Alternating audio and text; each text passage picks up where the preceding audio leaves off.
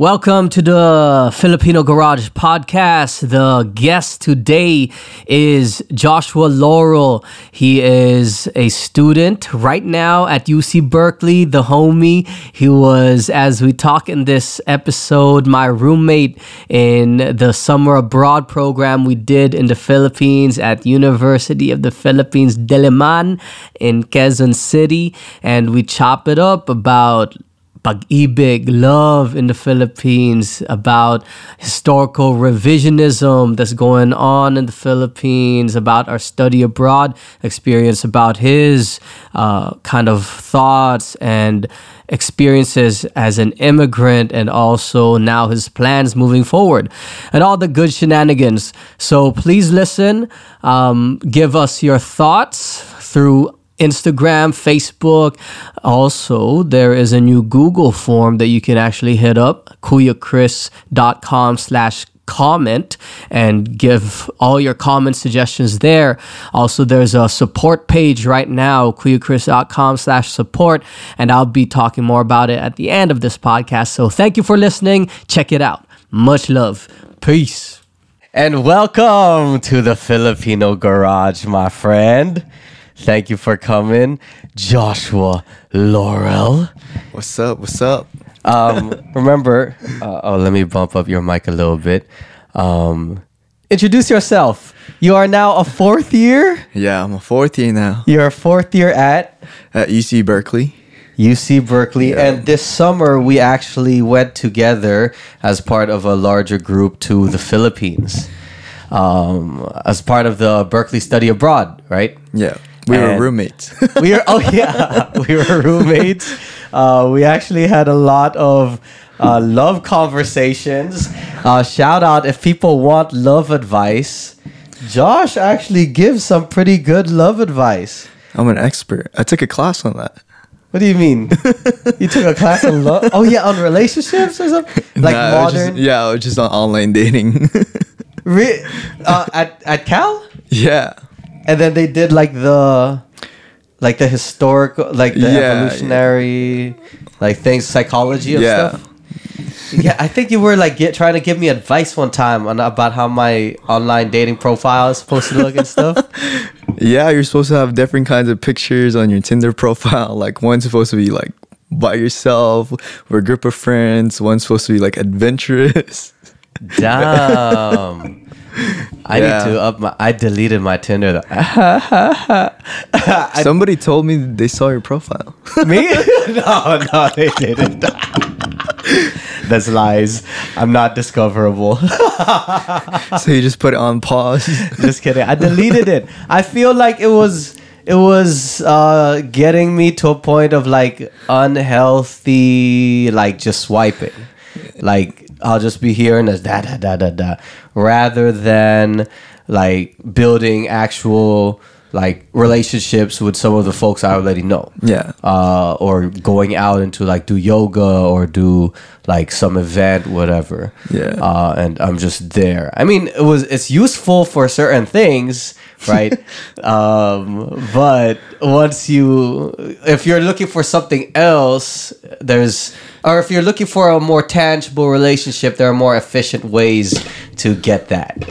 Yeah, sure. Uh, in different spaces. Yeah. Uh, but I won't cap on it. Um, I actually wrote a research paper on that, like my second year on Tinder, on about like online dating. But it's kind of more like a surface level on like why maybe you shouldn't really use it if you're looking for like a serious relationship. oh, so during your second year in college, you wrote this paper. Yeah, I did. Oh, what did what was your finding and your thesis and all? It was more just like um because the more you swipe the more you're just like what what are you really looking for in a person like sometimes it just really tricks your brain and confuses it more on like specific features you know The I have this discussion with some folks sometimes where it's like critiquing me of why I am only looking at the physicality of folks, right? The aesthetics, right? But then is that bad? Do you think that's bad? no i don't think so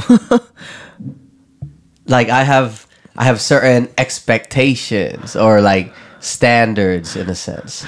But some people would maybe say that's bad ish, right? Like you should look more for the personality and all. That's what a lot of people say, but you know, a lot of people also really just look for the features first and still try to get to know the person. You know, actually, it was about like um in the Stone Age er- Stone um Stone Age era.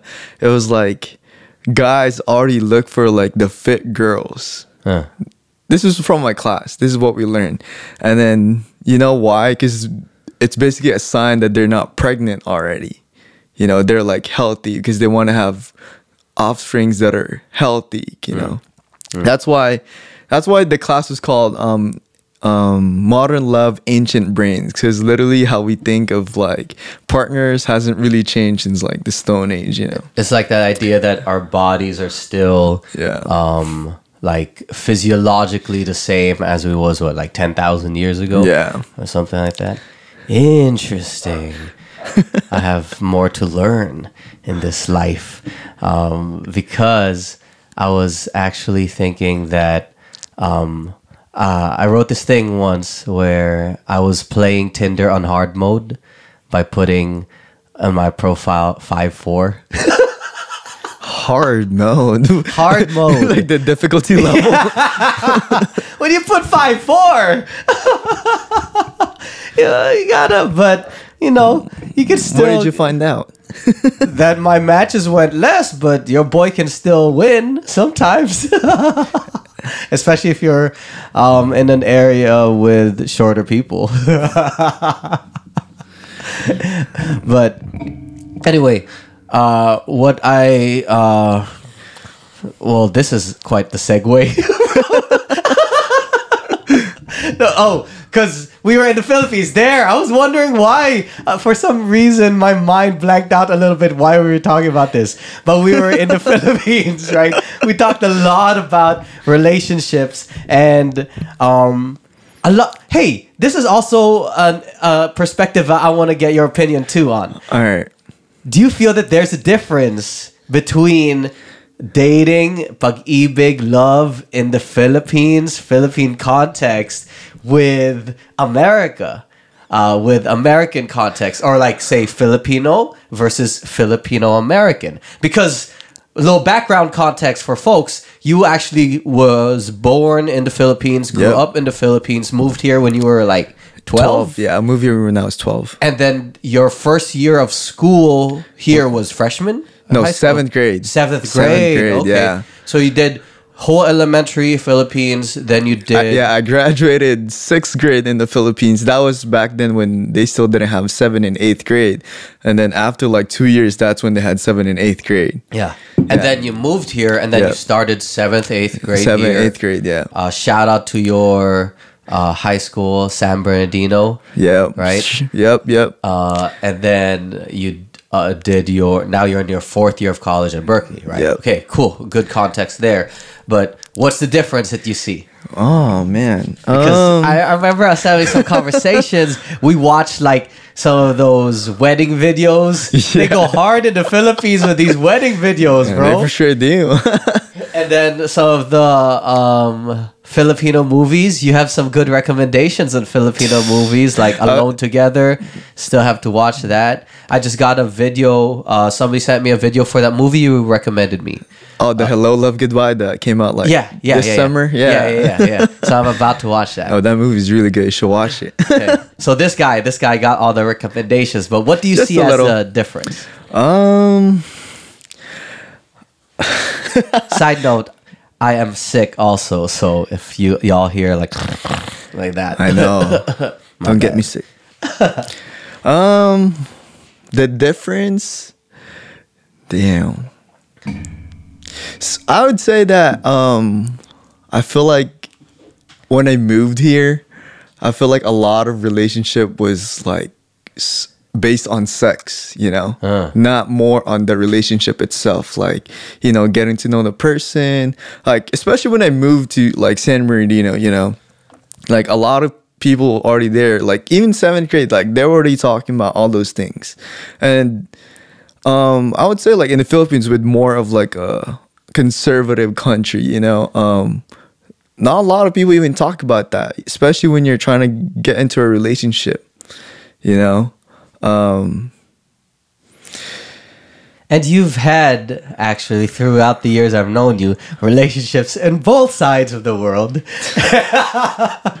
but what I do what I do notice, I think what you were saying, I remember when we were talking once, it's like there's an emphasis on the vibe. Yeah, yeah. Right? Between the two people, more so at least from your experience when you're in the Philippines. Like, what does the connection look like?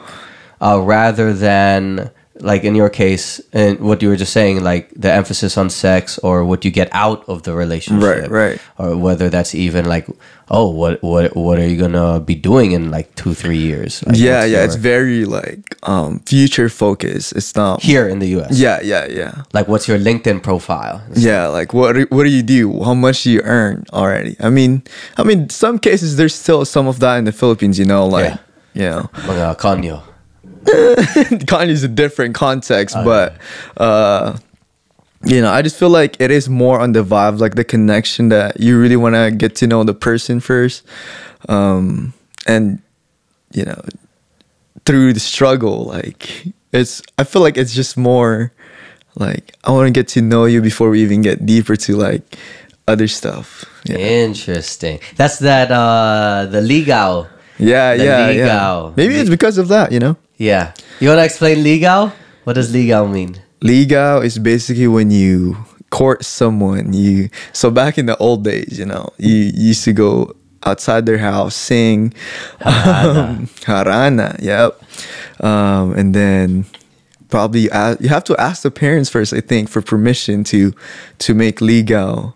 I mean, but in some movies they just do it out of nowhere, and then it's whether up to the girl whether they want to pursue the guy or not. Yeah, and then there's like terms that have come out of that is like the sinagot, right? Yes. Sasagutin mo. It's like you'll answer Yeah. them, like, and that's become like a general, even colloquial slang of like, oh, are you answering his Yeah. like courtship, his ligaw? Like, will you two be a thing? Yeah. right. And then and I think that's where also MU come from. I think. mutual understanding. Yeah, because then you know when you when you say yes to ligaw, like oh, you already have like that mutual understanding, like oh, like that we're moving on to the next level. Don't Oh, you I never so? really understood MU. I thought MU. well, it's kind of like no of- label yet, you know. Yeah, like I thought MU was more of like yeah, there's the mutual understanding y'all are kind of a thing or getting towards Yeah, there. yeah. Or maybe y'all are hooking up and like like there's a mutual understanding that this is this, like that. It's like uh, a general kind of feeling that there's something without having to specify it. Right? Yeah, Yeah, like, I, and what I what I'll say is, I definitely feel the energy comes out more in the Philippines. The ligaw energy comes out, at least for me, when I'm there in the Philippines. I don't know why, but I feel a little bit more, uh, more like, oh, I can make. you this. feel more rooted. That's why. so you go back the to your culture. you go back to your roots, and then you're like, yeah, I gotta make this ligaw to this one girl first. Yeah, and, and something I don't know. Maybe it's also.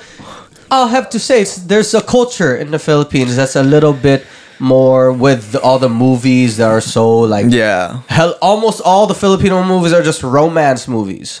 Right, Yeah. majority like romance Yeah. movies uh, with Yeah, it's definitely in the culture because even the telenovelas, like um, Yeah. that's like part of the culture. Watching telenovelas at night, and literally all of them are about romance. So I wonder why. I wonder why. Like, I have no research, no thesis, or, like things like sources, but I really wonder why that uh, is like a part of the culture so strong. because we have the, culture. word for it, we have kilig. yeah, yeah, yeah, right. Like that feeling of Yeah. uh, giddiness and like almost how would, like butterflies in your stomach, like Yeah, yeah. type feeling, right? With kilig. But there's no direct translation. No, no. yeah. What's funny is my family just did the 23andMe. Uh-huh. And then what 23andMe does is under each category of uh, like ethnic group, Right. uh, once you click it, it encourages you discover more about your side like and even will connect to airbnb for like trips and Yeah. stuff and then once the filipino one popped up there was like learn the language and the first one was kilig and then it was trying it was giving a definition and all that about like there's no direct translation word but you can try to describe like that giddiness and that love feeling That's interesting. right? 23andMe has that now? yeah, yeah, yeah, yeah, yeah. I think I guess they're trying to expand different ways to integrate, like people Yeah. rediscovering their thing. Bro, my dad just did it, and then he found out that there's trace DNA of like 0.2 percent. All right, 0.2. That's not even 0.5. 0.2 percent of Ashkenazi Jew, right? And then he's like, and now he's making a whole joke about it. My brother's saying, "Yo, we can finally claim European ancestry." And all that. I'm like, bro, it says 99% Filipino. Why are you looking at this like the Ashkenazi's Jew? But it was interesting where it does say, right, bro, I might be more. Isn't that more Jewish than uh, Elizabeth Warren is Native American? so Man, they really they really want to go for the European culture. Yeah, yeah. No, I just knew uh, what's this called? My dad's a jokester, so Yeah. Uh, now I know he's gonna have hella jokes about that. Now, just because Damn, but he that. came out 99% Filipino. Um, maybe like ninety four, like that. 94. There was like some Chinese like that. Yeah. But that majority is just like really Ilocos.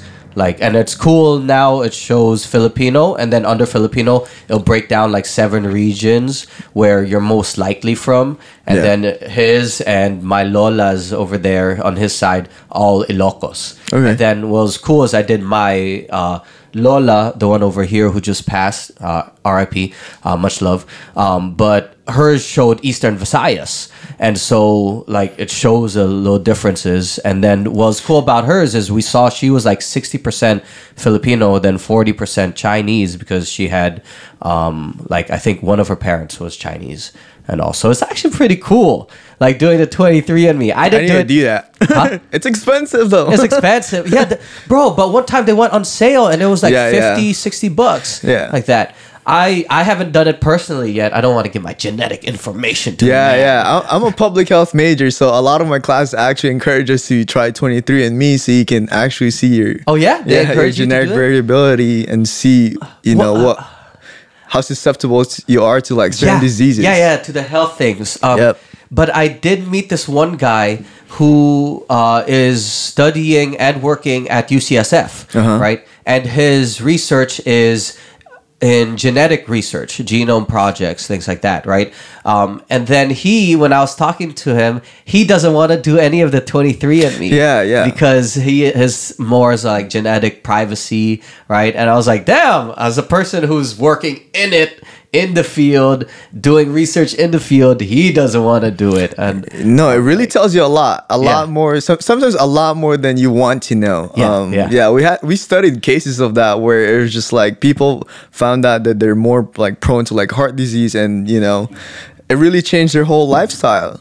it could it could even lead to more hypochondriacs. Yeah. Right? Like and something can give you anxiety that just Yeah. like it's just in the back of your brain. Oh, if I do this things, it's gonna cause this. On the flip side, there are anecdotes of people finding things about their genetic information and then flipping up their health for the better. Like I was reading up on Reddit of like, oh, I didn't know I had this disposition towards some illness, and then they found out their parent has it, and they have to, Yeah. they switched up their whole life in terms of health approaches and things like that. But there's actual now legal legal genetic counselors, like people who are Yeah, yeah. actually like trained to look into it more so than just like a website right so i think there, there's some cool stuff about that i might get it for my dad just so i can hold it over him like bro that's why you have to work out i tell this guy to work out all the time but he doesn't shout out i'm airing Food's out your laundry the food's too good in the philippines It really is. all right, all right. Back to the Philippines.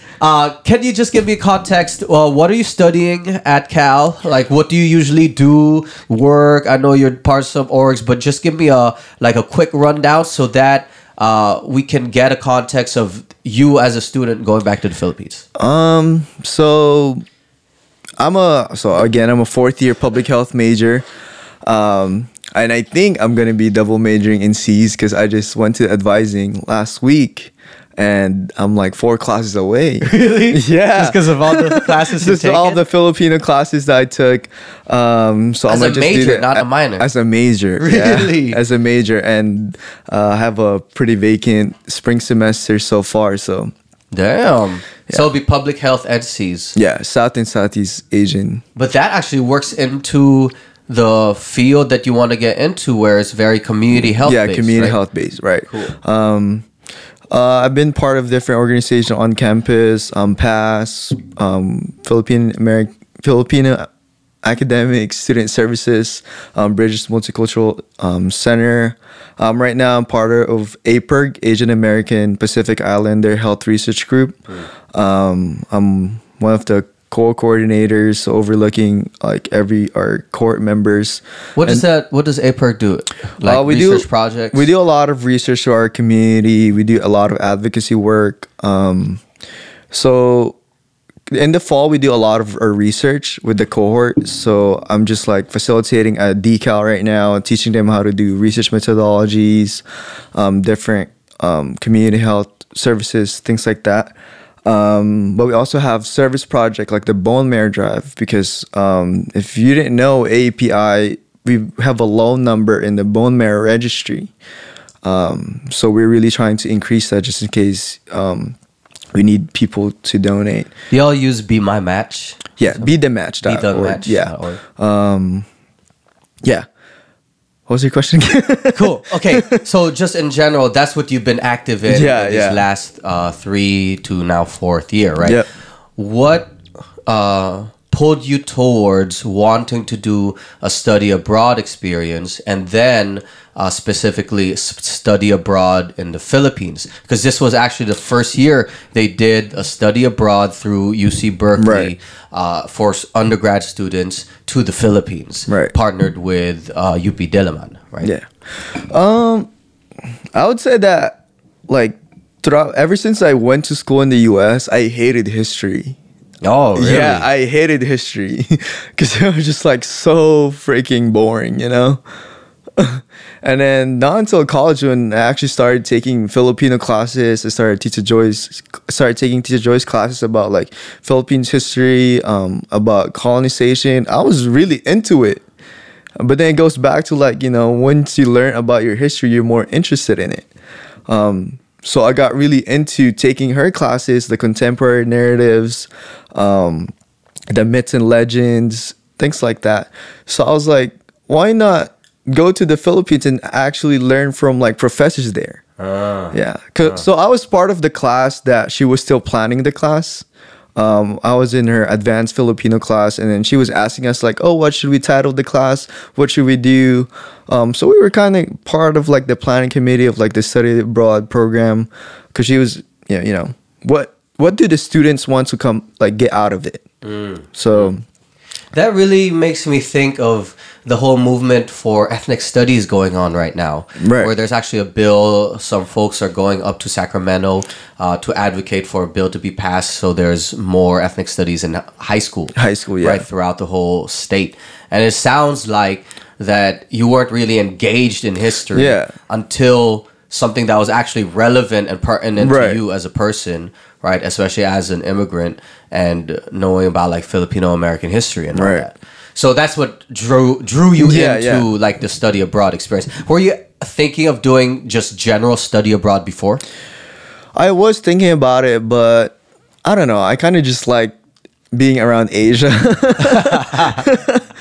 Not know? do the classic not do like Europe, the yeah Spain, European like that. yeah countries and also um, for context um, I was like I would be killing two birds in one stone because my family are still in the Philippines my mom and my sister Ah, uh, my niece my nephew um, and then because before my before my second year in college I didn't see them for almost seven years Damn. Wait, wait, wait. Before your second year of college, you didn't see them for seven years. yeah seven years So, because when you immigrated here, you immigrated with my dad just you and your dad. yeah me and my dad Okay. and then we live with my grandparents Why did why wasn't your mom? Why didn't she come along? Um, it's through like immigration, how immigration works. Cause my dad was petitioned single. Oh, okay.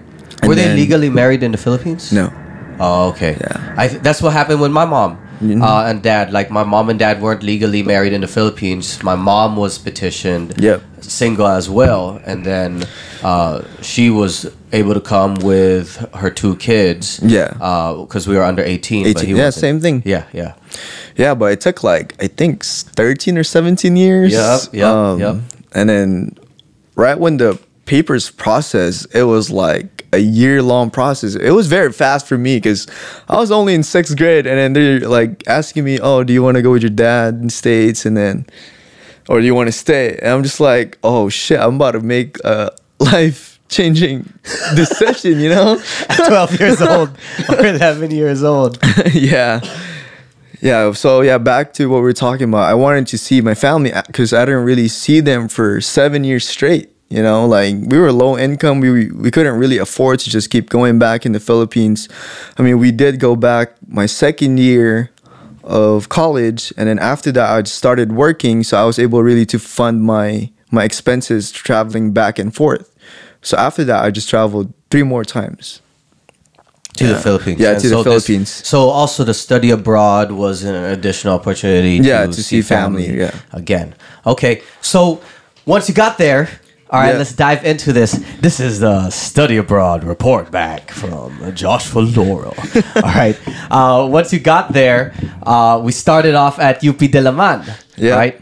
What were your initial first experiences, first um, impressions of going to UP Diliman? For context, UP Diliman is known as one of the top, as Yeah. the top public university in, In the, the Philippines, Philippines, right. and renowned, and a lot of strong um, advocacy and activism comes out of that campus. And so, the context of our class, could you give a little uh, overview of the context of our class since you were in the in the class with Tita Joy about naming it? Yeah. Uh, it was like narratives of. Uh, Philippines history, narratives, and traditions, um, and also something resistance, of res- and yeah, resistance. yeah. So it would be basically taking into account like what happened in the past, um, and reflecting back to what is happening now um, with the political that is happening in the Philippines, and then you know what's gonna happen in the future. So I think that's why it's really there's different avenues like of topics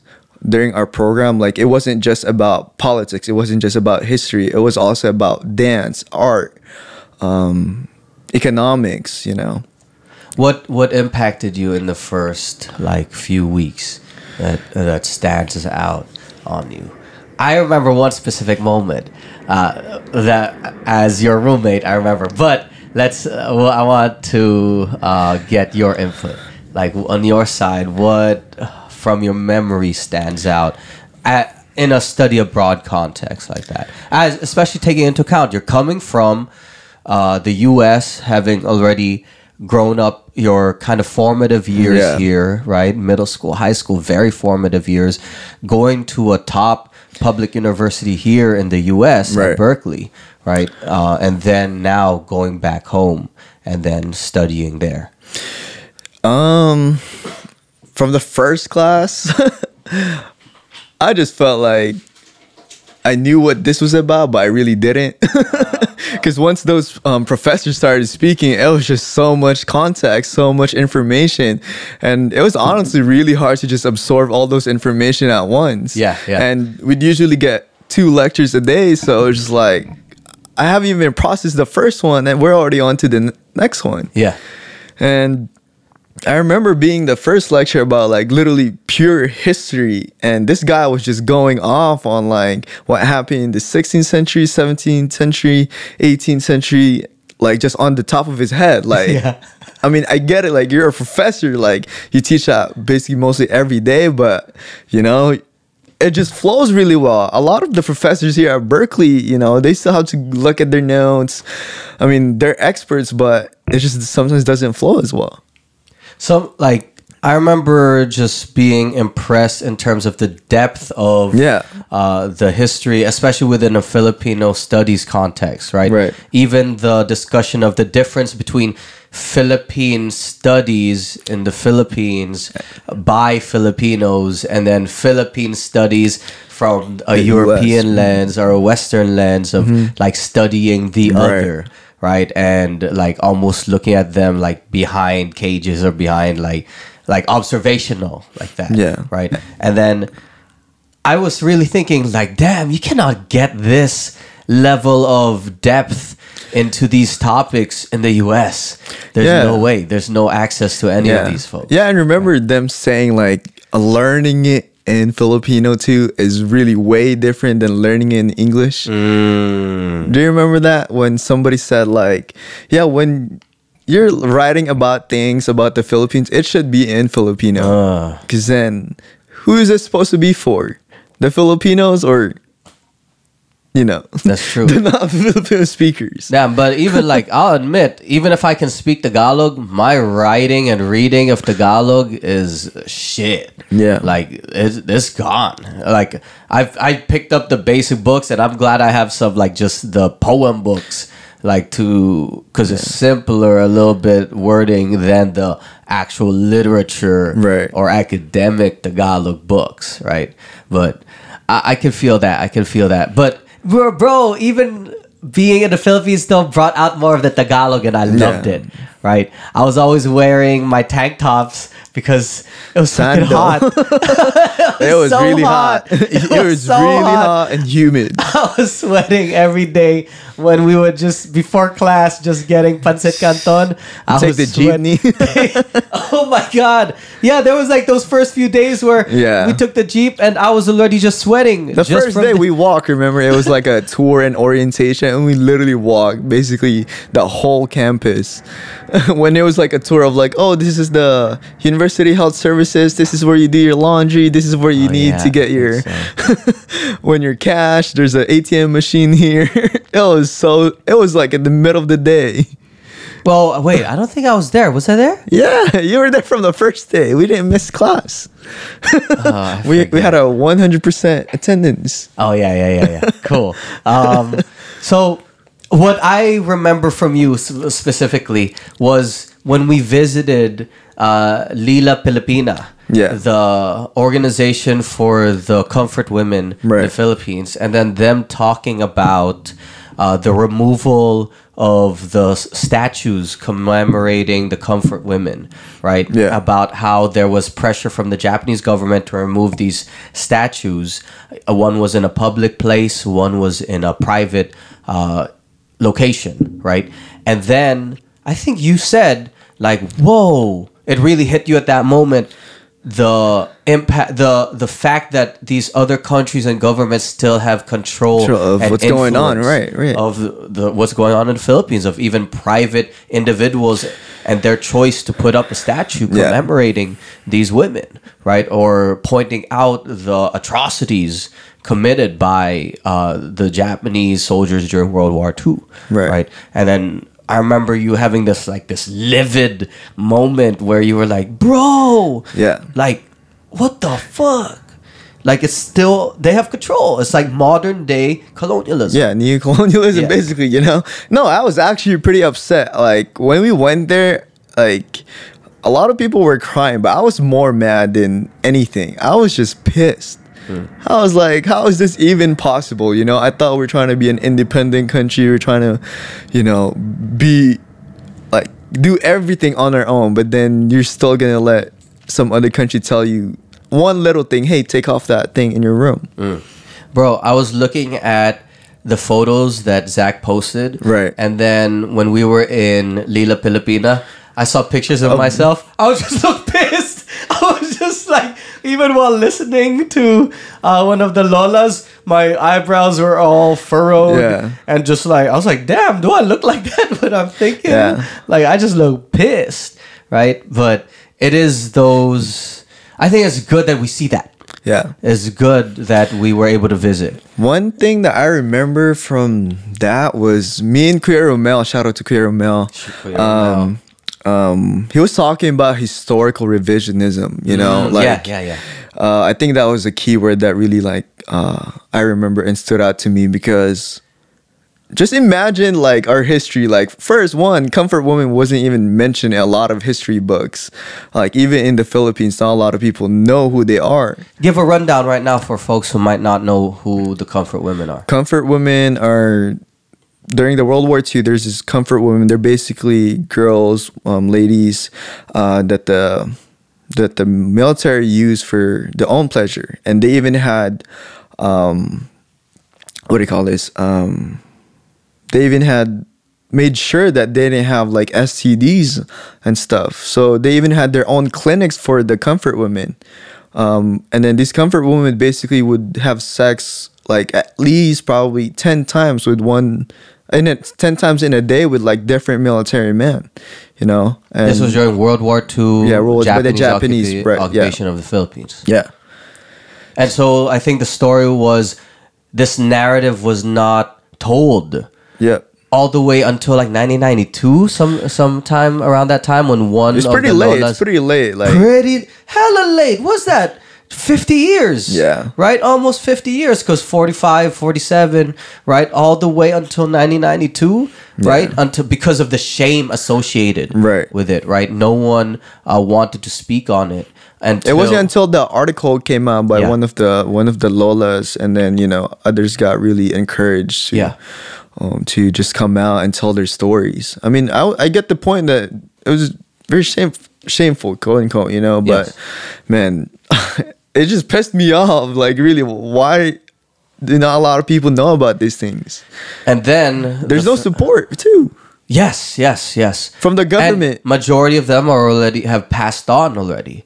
And right, a lot of them are already in their late what 80s, something like that. Yeah. Um and there's at least there are some folks like the folks who were on uh, the last episode of this, Kudazers, uh, Mm-hmm. two of them, Iris and Yudes, they're actually in a production in February uh, that is commemorating Lila Pilipina Right. and the and the Lolas, right? So there's still a push in there, circles there's. I just saw news about that recently. Yeah. of the of the show. No, not about the show, but the commemoration of the Lolas. Oh yeah, yeah, yeah. yeah. Yeah, and I know there are some. There's one or two like little statues, and here in San Francisco Mm-hmm. actually, uh, that people have advocated for, and Yeah. in different places. I'm not exactly sure, but at least there is. There is up. one here in San Francisco. and I think San Francisco was just like, nope, we're we're not gonna let you tell us what to do to Japan to the Japanese embassy. Yep, yep. That's what they did. So that's good, and it's just I I think there are a lot of those lessons that came out of community visits, Right. And especially from the perspective that we were all Cal students, mm-hmm. right, coming to the Philippines, and then kind of getting the opportunity to hear the perspective from these both community members and also the academics like the mm-hmm. professors and all that right?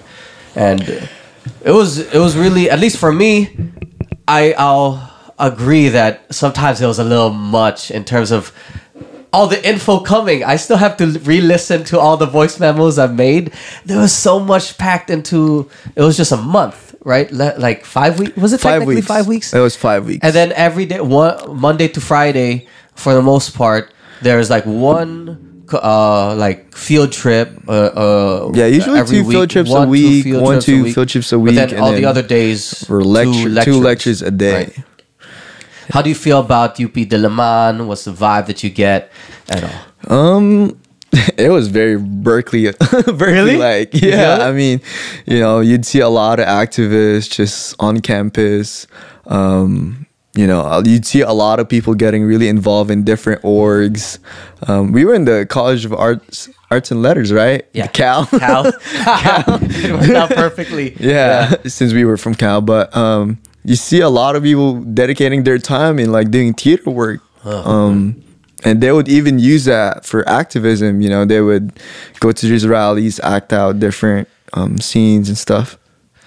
One of the girls we met, um, working student, uh, and also uh, an activist. She works with the Save Our School campaign, and then now with the Bakwit, the Lumad, Right. who are there, and has to like travel fucking three hours to go back home every day, bruh.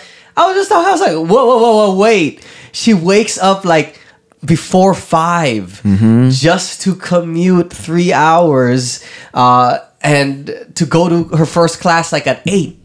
I'm like, what the fuck, bro? I would wake up like 15 minutes before my 9:30 class at Berkeley, bro, and I already considered that early. Like, so at least in terms of uh, that privilege check too, of like, Yeah. yo, yo, man, we have it good out here in Berkeley. We, didn't have have Berkeley time to go to class. True. You know? we have Berkeley time, the 10 minute 10 minutes, right? Yeah, If I 10 remember minutes, yeah. 10 minutes past the listed time on the on the schedule is when the class actually starts. Yep. Right? We have it good in Berkeley.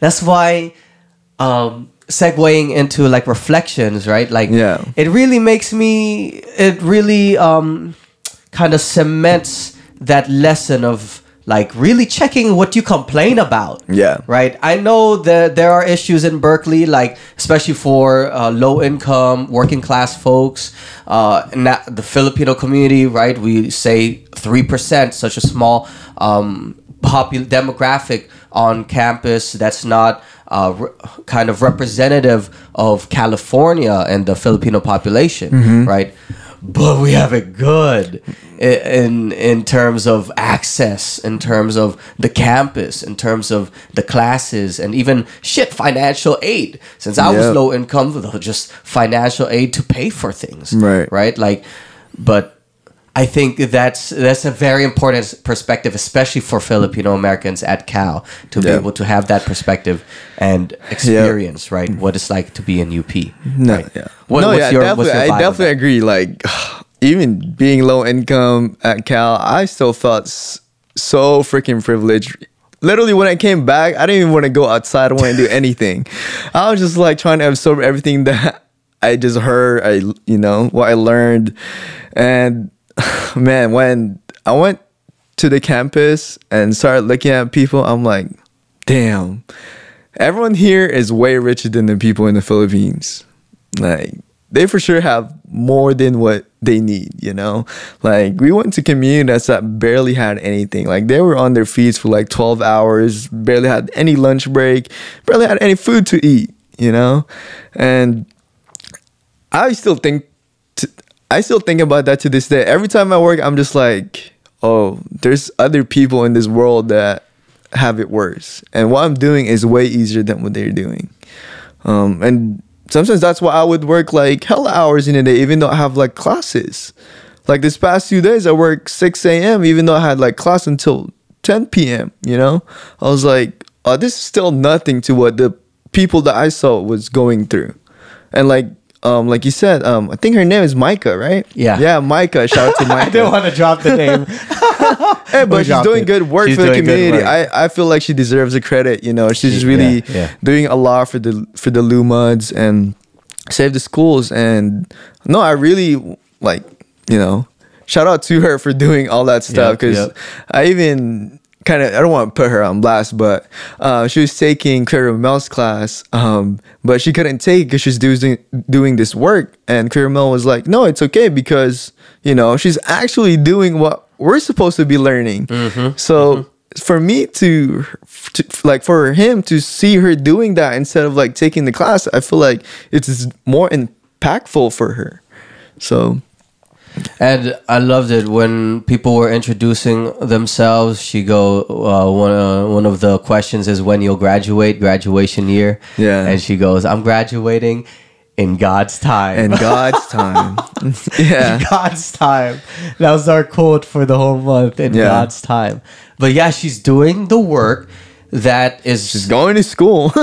going to school, but also basically applying what you are learning, right? What is the purpose of this education, right? Is it all if you read or study about social justice and like community advocacy and work, yeah, it's good to have that framework Yeah. and context in class, it's another step to find ways to apply it and to be dedicated to the communities that need that support. Yeah. Like she's out there with Save Our Schools right now, right? With the Lumad, Right. uh, with the Bakwit School, right?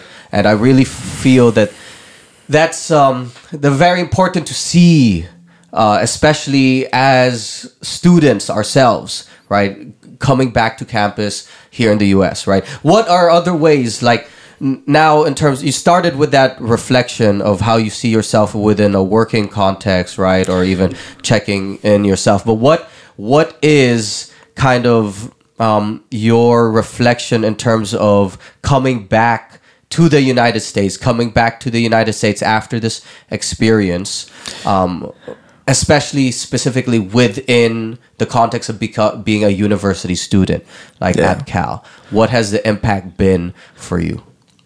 Um, I'd say that I feel like ever since after that program, I've always been like, oh, checking my own privilege, you know, to things, just like even the little things. Like I said earlier, like whenever I'm working, I'm almost checking like, oh, it's not as worse what to what others are doing. Um, and then, you know, I think I'm still like trying to take as much of the information and kind of use it as like what do I really want to do in the future? Like I know I want to do community health in the future, but like how can I really help those communities in need, you know? Like I'm still in the process of that. I I don't think there's uh certainty in that yet on like how could I help? Like I mean, you know, volunteering for stuff kind of helps, but you know, I'm looking at a bigger picture like how could I actually help them? You know, cuz I don't want it to be. I want it to be sustainable, like not just for one time use. Um, but it's hard because then I'm back in I'm back in Berkeley and I'm also a student and you know taking yeah. classes, working. So thinking about these things is just like it's a lot. Yeah, yeah. I've noticed throughout the years, uh, knowing folks who've gone on, whether it's study abroads or exposure trips, community visits to the Philippines, especially as students, it's a hard transition back here because you have all these experiences that honestly you're still kind of processing, still kind of like thinking about the relevance and importance, mm-hmm. but you're thrown back into the requirements of life here as somebody who has to work. If you're a working student, right, you have the responsibilities in organizations and positions, and also the pressures of professional development, which is tied to your academic performance, right? Yeah. So it's like, whoo, you have this kind of important, kind of paradigm shifting experience, but you're thrown back into Yeah. the machine, Yeah. right? Once you're back here. Yeah, no, definitely. When I came back, I felt like I was super patient. Oh, yeah. Yeah, super. Yeah. When whenever people would ask me what I learned from the Phil- Philippines, I always say like one thing is definitely patience. Well, one, you know how like a lot of things are really like slow in the Philippines. Yeah, it's a You know? different pacing, Yeah, it's a different pace. You know, like especially with the people we talk to, like you know their pace is slow. Like Wait, but here, I would I would also want to say like the pacing we can say it's slow, but they still do a lot of work. right. Right? It's it's interesting. Like I think we have certain connotations here of what productivity looks like or how fast we have to be going with tasks. I think a lot of it is because uh, here we're really result based. Um, we look at the results right away, like just systematically. Like everything here is about results, you know, and and I feel like in the Philippines, like you can't really get the results right away. Sometimes it's not you, it's the system. I mean, just like an example was the Sumifru workers, you know, they should have been their case should have been done a long time ago, but it wasn't. And then no, but yeah, going back to me, I just felt like super patient after it came back. This this was still before the semester started. Mm, mm-hmm. I felt like I can, you know, take time really slow, but now I'm back in school. I'm like super impatient again. no, I'm serious. It was just like damn, I just want to finish school. I just want to, you know, I was gonna get to work. I just want to make money so I can, you know, build community events for people who needs it. But it's just hard being in a bubble too of like Berkeley where Yeah. productivity is so high. Like yeah. it's it's unavoidable, you know, that you become impatient because then you're just surrounded by everyone's like, oh, I'm already getting a job. Like, oh, okay, that's nice. But then you just start comparing yourself. Yeah, At yeah. one point, it's just like, oh, I told myself I'm gonna be patient, but now look what I'm doing. I'm like looking for jobs already.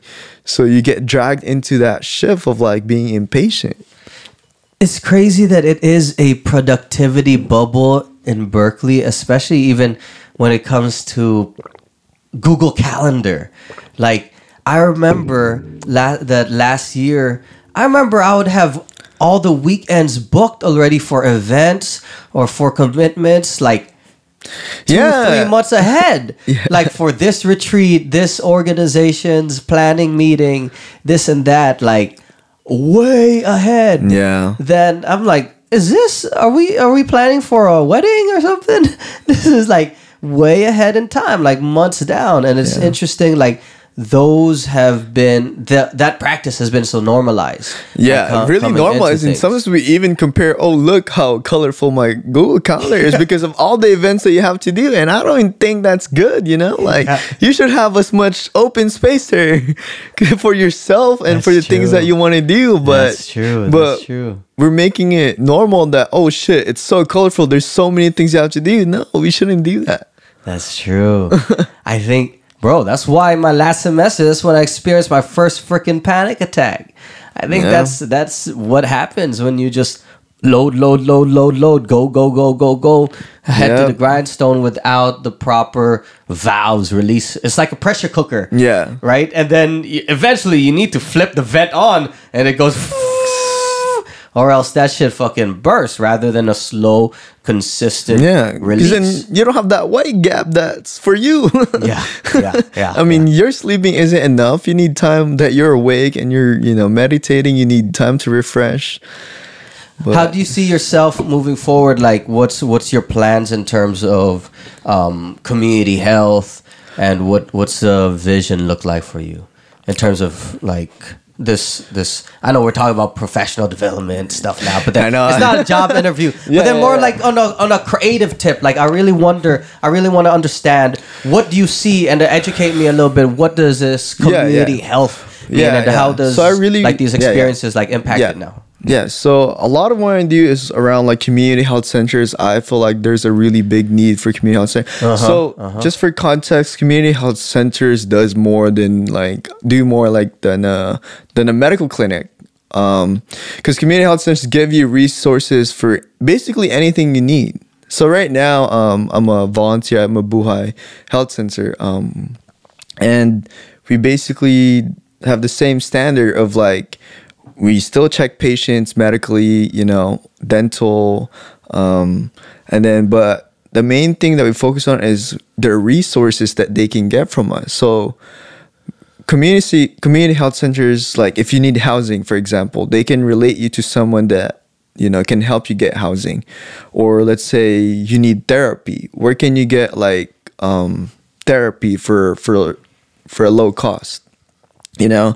And the the concept of community health center really is like a public health because it's not just medical it's anything you need in general so for me, being involved in that, I'm giving access to a lot of people to whatever they need, not Hmm. Like- just medical care. You know. resource brokering Right. also and like making sure those are available for folks Mm-hmm. word like i i've told you in private but it is i think a very like important like story. Just our experience. Me losing my insurance bro. Yeah. that shit was scary realizing because i thought because two years ago or so berkeley used to give you a whole semester after you graduate for of insurance coverage. I think just a year and a half or a year ago they switched providers. And so they only give you now coverage like three weeks after your official graduation date. Yeah. and i didn't know that because i was still in this mindset of like oh i'm good for another semester. Yeah. and then when your boy got some this cough this little phlegm coming out and ear issue i'm like damn i should go to the doctor. And i see my shit expired uh in july i think, end of July, and I was like, I felt naked. Like, bro, I have no insurance. Like, what happens if something, ha- I break my arm or something? Like, I trip. Some Yeah. shit. I felt so like vulnerable. Yeah. I can't even get a checkup for a cough. Yeah. And then when you the average price, market price for an office visit, we were talking about mm-hmm. thirty two- minutes, two hundred dollars. Yep. Two hundred dollars for an office visit, just to be like, "Yo, doc, I have a cough. Like, can I get antibiotics?" Right? That's many. That I have no access to. Like, I can't spend that much. That's a lot, yeah. No, that's why community health center exists. It's for the vulnerable, like it's for the vulnerable population, serving some mo- most of the time the uninsured, because how how is the uninsured gonna get insured if they don't even know the system? Uh, uh.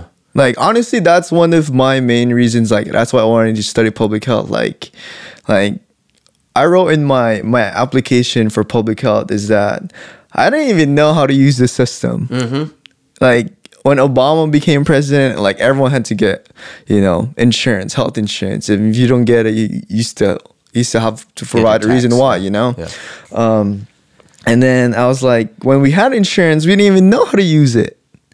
And that's the thing. I was like, you know, for low income families, the vulnerable, how are they going to get insurance if they've never had it? Mm-hmm. Or just the system in general is like, it has its own jargon mm-hmm. of mm-hmm. words. Like, what is, you know, PPO, you know, what's this, a HMO? Like, Bro, even me when I was just signing up for Medi-Cal, Yeah. uh, uncovered California, right, for low income, I I even with my Berkeley ass degree in social welfare, I had to go to a worker because I was like, dude, I do not understand the difference of covered California Yep. versus Medi-Cal. Like, do I sign up for this or that? And then like, what do I actually have to give? Like, and then waiting on that, and I had to go to some. is confusing. Yeah, like even if it's clear-ish, like there's hella, but there's hella information. Imagine if you don't have that much even um English literacy to be able to read through all this to understand like the processes Yeah. or even have access imagine have access to like a scanner to scan things or like Yeah. to or these pay stubs that you need to get and submit and all that or even have the time to go to a worker Yeah. if you're working like wage jobs, right? It's it's mainly and even if I do have Medi-Cal now, it is mainly, bro, that I called for an appointment. It's all the way in November still. Like to get an appointment with someone to get like a checkup. They they actually have a walk in on Monday though, like with this mobile clinic. So It's gonna, be I'll a, it's gonna be a long wait. yeah, yeah. I'm gonna go like at like right when it opens, like or go like wait in line like 30 minutes before it opens or something. yeah. But that's mania. that's why I got this cough. I know. I have this freaking cough. when was the last time I saw you? Was that last week? L- no, two weeks ago? two- I may- think that was uh, two weeks ago. No? maybe. Yeah, yeah. I think that was two weeks ago, and you're already coughing. Yeah, bro, I've had the cough and phlegm since the Philippines. What's weird is I hope it's not some fucking many shit, but I don't feel sick. I don't feel sick or fever or nothing like that. It's just a cough and phlegm, and then maybe it's also additional allergies coming back as allergy season. I'm congested, and now my hearing is off. Bro, it affected my hearing. I got so scared of like I feel like I'm living in a box. Like I just hear everything muted. Like when you're underwater or something. Like it's just scary when things happen like that. And I have a jiu-jitsu competition on Sunday and I'm like, fuck! I hope I You're gonna be out of breath. and I hope I don't nothing breaks or Yeah. nothing. Because I don't want uh, to have an issue of all that. you're gonna start cou- You're gonna start coughing in the middle of the match. but it it really makes me realize, right, the importance of healthcare. Yeah. Like the access to it. It's so tiered of and so many uh roadblocks Yep. or even paywalls, right, on how how you can access Yeah. that and what what you actually need to know to get it. Yep. Right. So it's dope that you're with Mabuhay Health Center. Like I know you've been with them for a few years, right? Yeah, You've for three years now. Yeah. for three years. Do you feel you're going to be working within the Asian Fil Am community afterwards? I want what to. feel like? Yeah, I want to. Definitely want to because you know I feel like we're part of the vulnerable population. You know, a lot of Asian American immigrants, you know, migrate to the U.S. and doesn't really know what's going on. You know, how can they access this stuff? You know, and it also feels good to me just serving my own community. You know, like being able to see people get access. Like Uh, uh. tell them what they don't know. I mean, that's why I really got involved with APER because a lot of what we do is like service projects. We do research, we do um, advocacy for these people, um, and health is everything. You know, like everything we do affects your health. You know, actually, Richmond, um, this is cool, um, but they have a health for all policy now. So any policy that they pass, they try to relate it back to health. How could it affect the people? What do you mean? Like any policy? Yeah, any policy, like if they're gonna have a policy on, like for example, you know, um, the transportation. How could it impact? Like, what about disabled people? You know, mm. like it, they relate it back to health some way somehow. Yeah. That's cool. I know what's mania is I know Richmond has had mad health issues. Oh yeah, for of sure. Because of the exposure to yeah, yeah, to oil chemicals. Yeah, Like um, I know they had the h- highest heart and lung.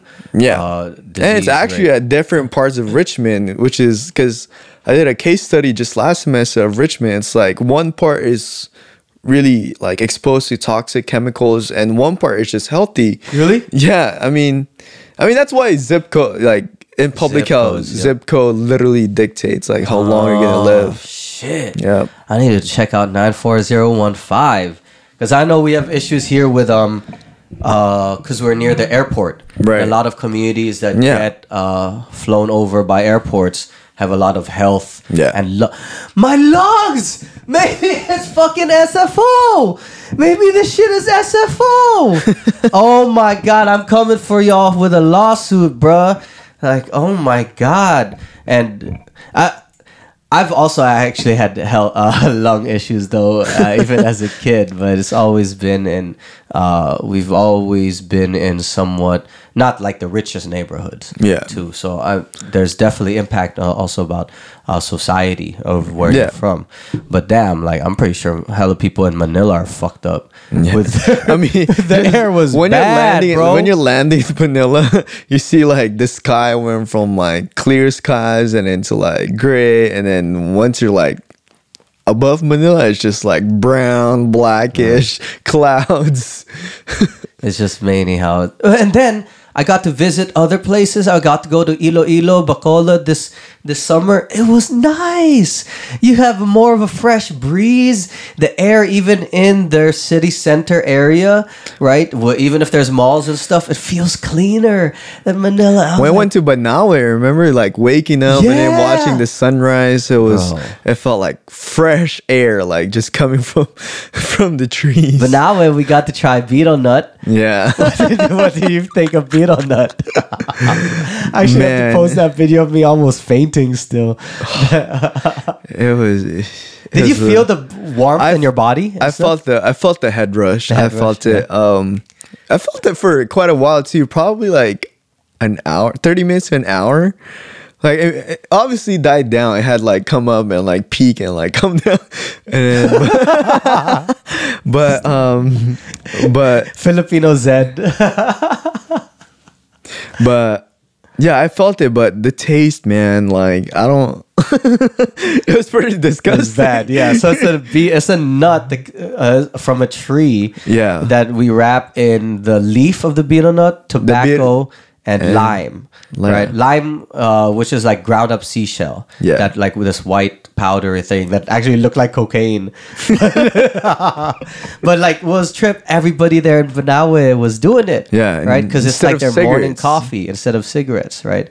But then I definitely got the head rush. Yeah. I ended up liking chewing on shit and spitting on spitting on some shit. I don't know. No, why. but it was really bitter. It was uh, it was gross.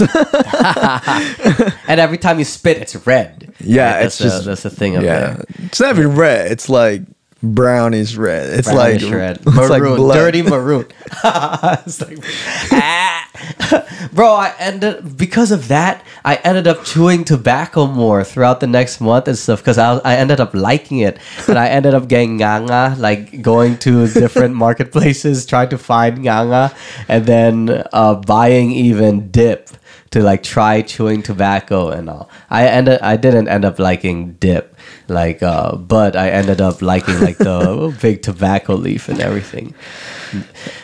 Bad bad vices. And then just recently, I got I bought uh nicotine gum just to just mess around with it and i ended up liking it uh but That's what Nick does to you. I know, but I think really... I'm getting off. Uh, uh, uh, uh, once I finished the pack, because I was like, I'm not wasting this. I'm not gonna buy anymore. Yeah. But you definitely feel the rush and Yeah. like kind of, like kind of a flow a little bit uh, from it. Um, but I can definitely see why people get addicted. Yeah. And like stay on it. Right, especially with this whole freaking controversy over vaping and Yeah. doing Juul and everything now. Like, There's still so many issues. so many addictions. you're, you're talking to me. So many addictions, bro. Like that's the that that's oh, I also said issues. I, I said there's so many other issues that are more important. Oh, than, really? than, than, than, than vaping, you know, Oh, with the yep, with the new yep. law and stuff. Yep, yep, yep. They're not. I mean, look at all the people who've died from other shit like shootings. Right? Yeah. I mean, nothing happening there, but Immigration. immigration. I mean, ICE still everywhere, you know, like really. I mean, just really scaring people. You know, even with public charge. I don't know if you know public charge. It's like Explain when. to. So public charge is basically this new law that um, Trump is trying to pass. That if you're undocumented and if you use and if you've used a lot of the public uh, services. public Uh-huh. services that'll basically go against you when you try to get your citizenship status. Oh, like your fuck. yeah. So even now, what's included is Medi-Cal. Oh shit! Yeah, so like if man- someone un- undocumented uh, uses Medi-Cal or any Yeah, of those now- social so- services, it'll count against them when they're trying to to attain their citizenship, citizenship. here in the U.S. Yeah, Fuck. You know what's many, bro? I even I I don't know how I was just fucking surfing the internet. I come across a website that is advocating to get rid of birthright citizenship so that uh, you because it's this kind of anti-immigrant rhetoric of like oh they only come here so they can have kids here so they'll be immigrant I, yeah. The be anchor citizens. baby. That's what the anch- the term anchor baby came. oh I didn't I didn't yeah. that. So you know how like um, undocumented would give birth here, and then the baby would be full on U.S. citizen, and then when the baby grows up, can basically Petition, petition their parents, and then now everyone's a citizen. Yeah. So there's this there's I just saw the website where hella people on it like just talking just and you could you could feel the the racial Yeah. like tinge there. But they're all advocating to get rid of birthright citizenship like we're Americans and we're the ones who built the nation and like it should stay with our lineage not just if you come here and have a kid here things like that. And that rhetoric right? And it, it sounds like fringe uh like mentality. And then but just looking at the numbers of people posting i'm like damn son. Like who's my thought was who who- who's on a message board these days? Like like the old school forums. It was like old school forum right? Yep. like not even reddit. It wasn't even reddit. It was just like the old school post next page forum like and there was a lot of people like talking about it so Yeah, I actually just started watching um this this on YouTube. It's called Middle Ground by Jubilee. Like if you know that channel. Oh, middle ground. Yeah, Yeah, middle was it, uh, was it Kim on that once? Yeah, but it was more for dating. But Yeah, Middle yeah. Ground is more on like topics that are debatable. And Yeah, one they of them, sit in a circle Yeah, they sit in a circle, and I'm just like. What the hell are these people thinking? Oh, like there's one that's like pro wall, and then like you know not pro wall, and I was just like, are you fucking serious that you really want to spend a shit ton of money on a wall that that's barely gonna do anything. You know, like you know, there's so many uninsured people that needs healthcare. Like you're gonna spend it on a wall, on a fucking piece of wall. Mm, mm. yeah, it was just pissed me off, man. I mean, I still watch it because it was just like, damn, this really people are just dumb, you know. Yeah, people hold on to ideas, right? It's like, I guess it is also like how you're raised, how you construct ideas, and then how you latch onto other ideas, and what society you're in, what social circles you're in. Yeah, Kind definitely. of because, and then you can have that echo chamber that repeats, and then there's no real conversations going on. Like, bro, I even had uh, one person who uh, I considered we were very amicable in person when we were at Cal, just like friendly. Hey, we'll talk about stuff in person. Sometimes different opinions, but we'll have da da hey da da da da like that, right? And then it was all good, like good vibes and everything.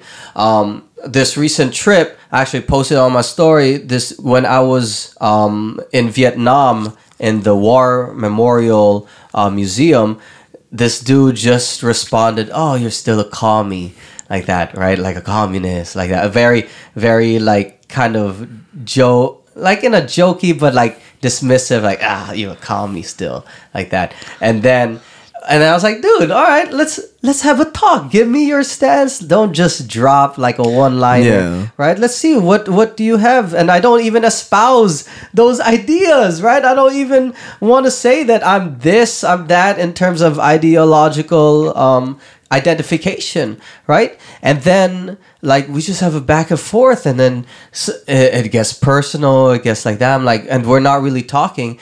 And then I thought it ended up good because I was just like, bro, we have different stances here, but let's let's keep it to the topic and move forward. And then this dude unfollowed me. I was like, bro, I thought we were. I'm still following you. I want to know what's up with you. You're still uh, like we had good convos. I was like, there's there's this uh, there's this um your people can't just talk with other people who are again they want people to have the same ideas Yeah. as them and let, let me turn you let me turn you and it it grinds on people Yeah, if they can't turn them i'm like oh oh damn Yeah. like what's It's like- with that They're like in a box that basically you can't get in, you know? yeah, Or and like, then they want to put you into a box so they can categorize you, and if you don't fit into that, it's like oh, malfunction, malfunction. it's like, bye yeah, so I'm like, damn. There's, it's it's disappointing.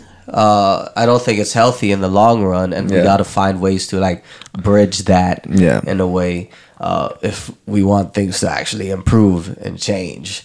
So maybe more people just have to do study abroad, bro. yeah. do you feel uh, what's this called? What what are you gonna do? Um, grad program in the future? I want to. That's a plan. Um, definitely want to get my MPH or Masters in Health Administration.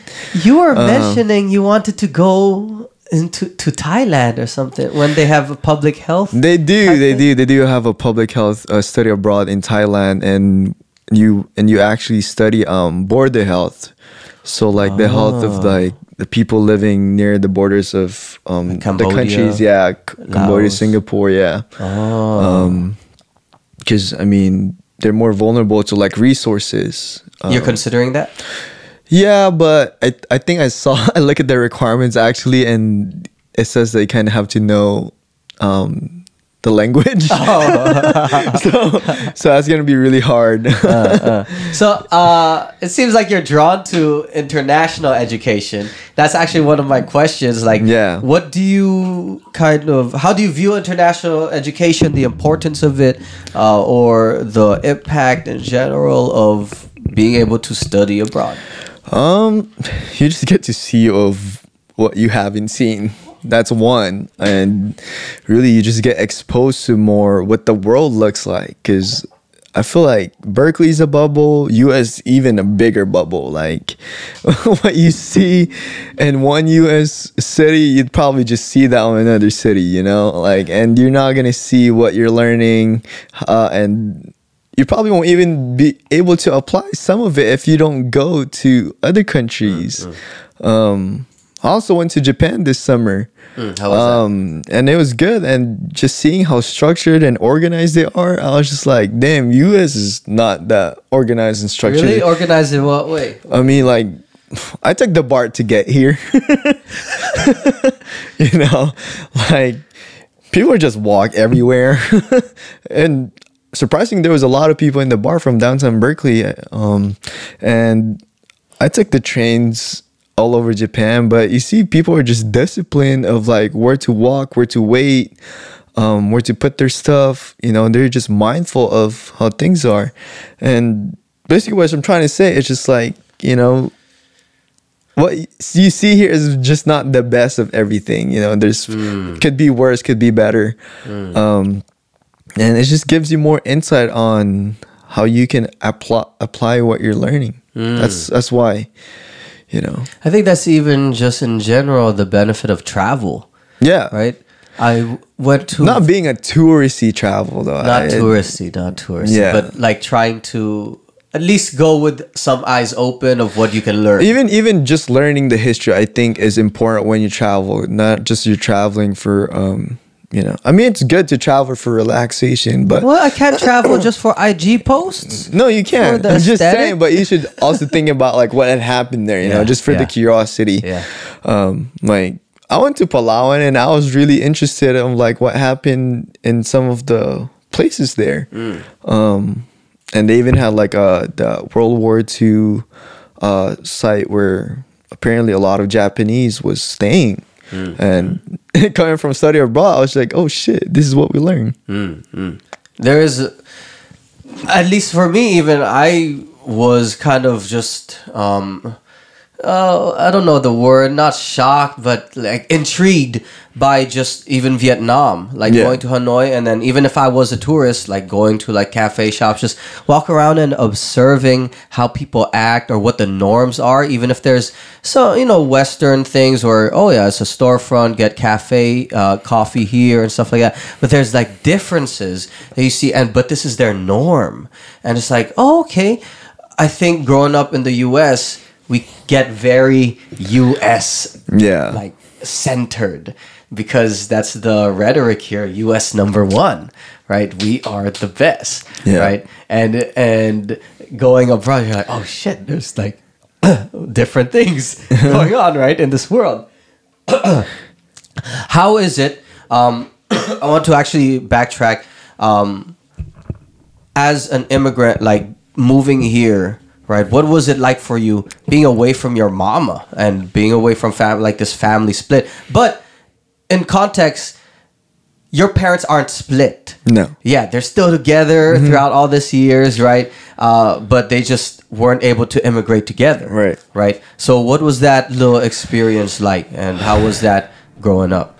It was it was tough. Like i was just telling a friend last night that oh um i'm like used to not doing anything on my birthday because then you know my mom wouldn't be the, wouldn't be there doing you know cooking spaghetti buying cake um and you know the holidays were tough. You know that's why now i'm really trying to spend my holidays with my family because you know i went through many years of just like going through that alone sometimes alone because then my dad would be working. Um and even then just the vibe here of like holidays wasn't the same. Like especially christmas. Christmas here super boring. Christmas in the philippines wild. Like Really? yeah Really? it's just like everyone's super happy everyone's joyful um and you know you feel the vibe. But then the school especially being away like it was hard too because then i was navigating everything on my own. Like even um, going into middle school. So going into middle school we thought that since i graduated elementary school in the philippines i can go directly to high school here. So so that's just an example of you know not knowing the system even the educational system. So we actually went to a high school to see if i could just go straight to high school since you know we didn't have you know seventh and eighth grade back then in the philippines and i probably already learned what seventh and eighth grade materials here. But i mean right now i'm happy that i took that seventh and eighth grade years because then it was uh assimilation time for me. Mm, it was, mm. you know, getting used to the English, getting used to the culture. Um, I don't think I'd probably be in Berkeley if I didn't have that seventh and eighth grade of mm. just like transitioning into. Even though if my seventh and eighth grade was super easy, like I already knew what I was learning. I needed that for myself and to just adjust. But yeah, it was definitely hard. It was it felt lonely most of the time, just a lot of isolation. Because it was just you, your dad, and grandparents. Yeah. Yeah. And then I had some relatives, but they weren't really my super close family. So What kind of uh, gave you more of a base? Like, how did you finally start getting your uh, groove or swing of things here? um I would say that my eighth grade I got like a straight ace and I was like, oh shit, I can actually do well in here. Ah, Yeah, so right when I moved to high school, I started being competitive, and then um, my roommate right now, shout out to Abraham, we were like always been competitive, like ever since um, with each other. with each other. oh, No, you you didn't want to know, like literally, we were super competitive, and but like still friends. Yeah. like y'all would hang out together all the time in yeah, high yeah. school. Like uh. he wouldn't tell me his scores on the test just because he doesn't want to compare. But he would ask me, "Yo, what's your score?" and you would tell him. I would tell him just so like I know I'm better, you know. but that was way back in like middle school and high school. Like right now, we're like on the same boat. We're like we're we're struggling, but we're getting there. we're roommates now, you know. Yeah, yeah, yeah. Yeah, and because you know we also had the same story. He came from Ghana and moved here with his moved here with his sister to his mom. Mm. So we were both immigrants, and you know the, the immigrant most of immigrant story. You're just trying to get the best out of it here. You're Yeah, trying yeah. to succeed, and then I guess that competitive nature helped us both on just like going through different obstacles. And so you've kind of got your groove. And then yeah kind of got my groove um even though i was still kind of shy that time i think my first and boy. second year of um high school i was really shy and then not until my third year i actually kind of did like a, a a semi pageant f- uh, around community service, you know. I remember I seen some pictures. you got your skinny boy look too. hey man, I was playing sports like every day. I was playing basketball and tennis, so you know I was really in the sun. And San Bernardino is hot. Like it's hot as as hell over there. Like Bro, you look ilocano, bro. Like, like I was eating a lot, but you know I would just burn it right away. It was so hot in there. It's 120 degrees. Damn, bro. That shit mania. That's hot, it's hot. hot. It's hot. It's high desert, man. Like it's it's hot and dry. Not even. Yeah, I still remember this. I had to walk home because then my dad couldn't pick me up, and I'm like coming from practice. It would be so tiring. Just walking home. Yeah. In the heat. Word. And then, and then you were able to get into Cal. I was stuff, able to get into right? Cal. How has the transition into Cal been from San Bernardino, which isn't uh, arguably like the most like uh, uh, you know how some people come in from feeder schools Yeah. right some people come from like uh i forget this spot in the east bay where there's hella folks Yeah, that yeah. come in like 20 plus uh, Yeah. uh, a year right yeah. and how's that transition as a working class like working student Um, into cal It was definitely hard. it was hard, but also at the same time where I felt like um ever since moving here in the US, I felt really independent on my choices. Um and then my parents um have been really supportive of any choice that I make. Um cuz I didn't even SIR to Cal.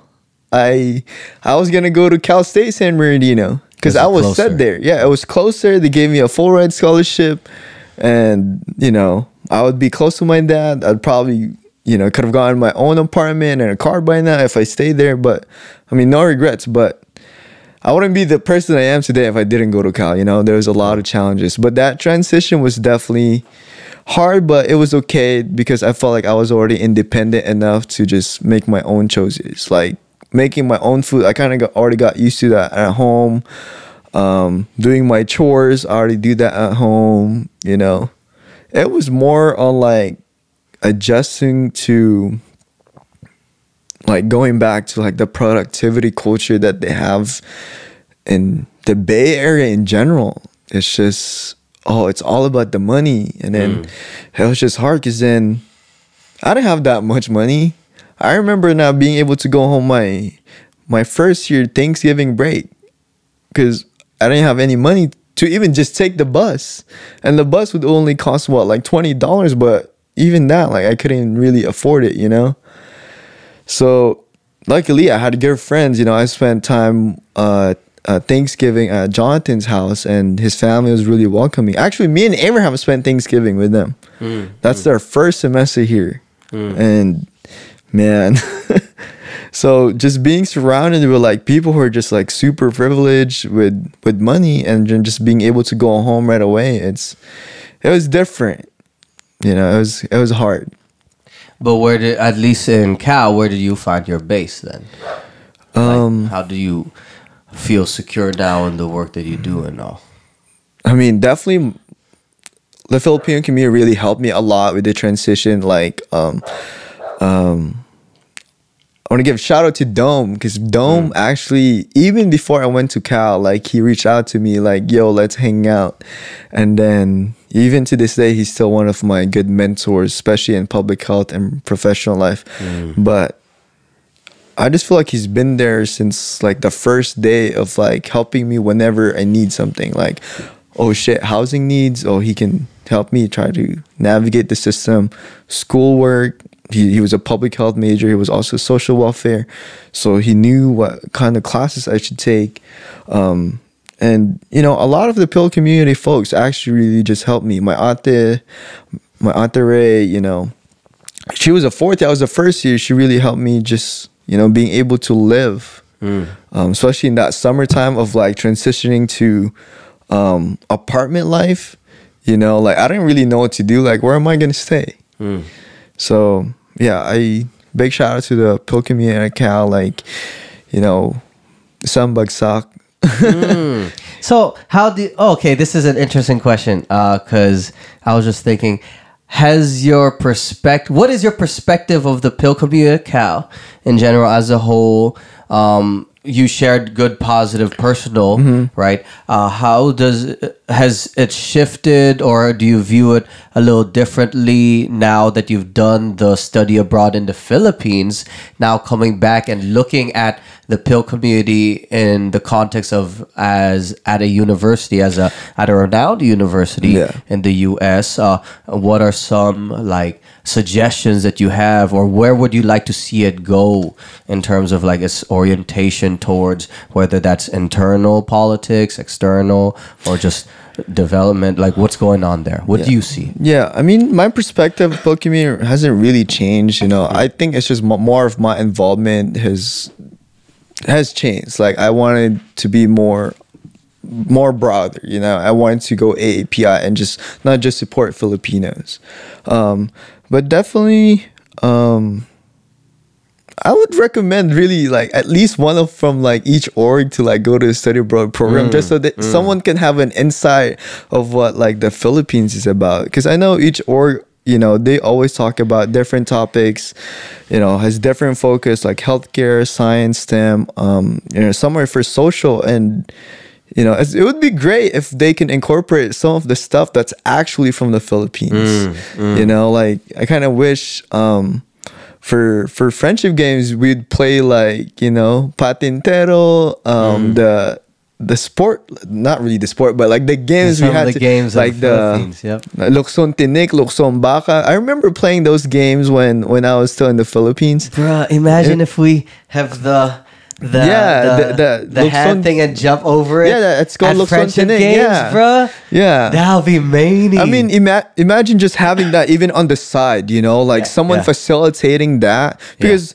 there, I feel like there's a lot of dead time during that event, and there could have been other games that we could have been playing. Yeah, and, yeah. I mean, if we're trying to be Filipino, we should put back the focus on the games that we have as Filipino. Mm, You know, um, but I mean, I still love the Fil community at Cal. They're they really supportive, um, and I and I definitely feel like we're one of the the tight knit community at Cal because um, even even this fire of like you know dramas and things like that, we still come together at the end of the day. So and I mean that's just normal. Like you know disagreements, dramas. That's normal in terms of like relationships, friendships, any kind of you know like as long as you can get back up and get together, then that's fine. What's What's interesting for me is that I dove into it right purposefully, like going into Cal. Like I was like, I'm gonna just dive into the Fil community. It's cool now being out of it, like graduated, and then kind of like getting a step back and seeing Yeah. it as a whole, and then like um, seeing like opportunities. Like I really wish I see more uh, outside involvement in terms of like I want to see more of Cal folks in uh, Bay Area events and organizations, and then also even I want to see them do speak more about the Philippines. Like honestly, like I feel that we're a lot like focused internally because of course it is.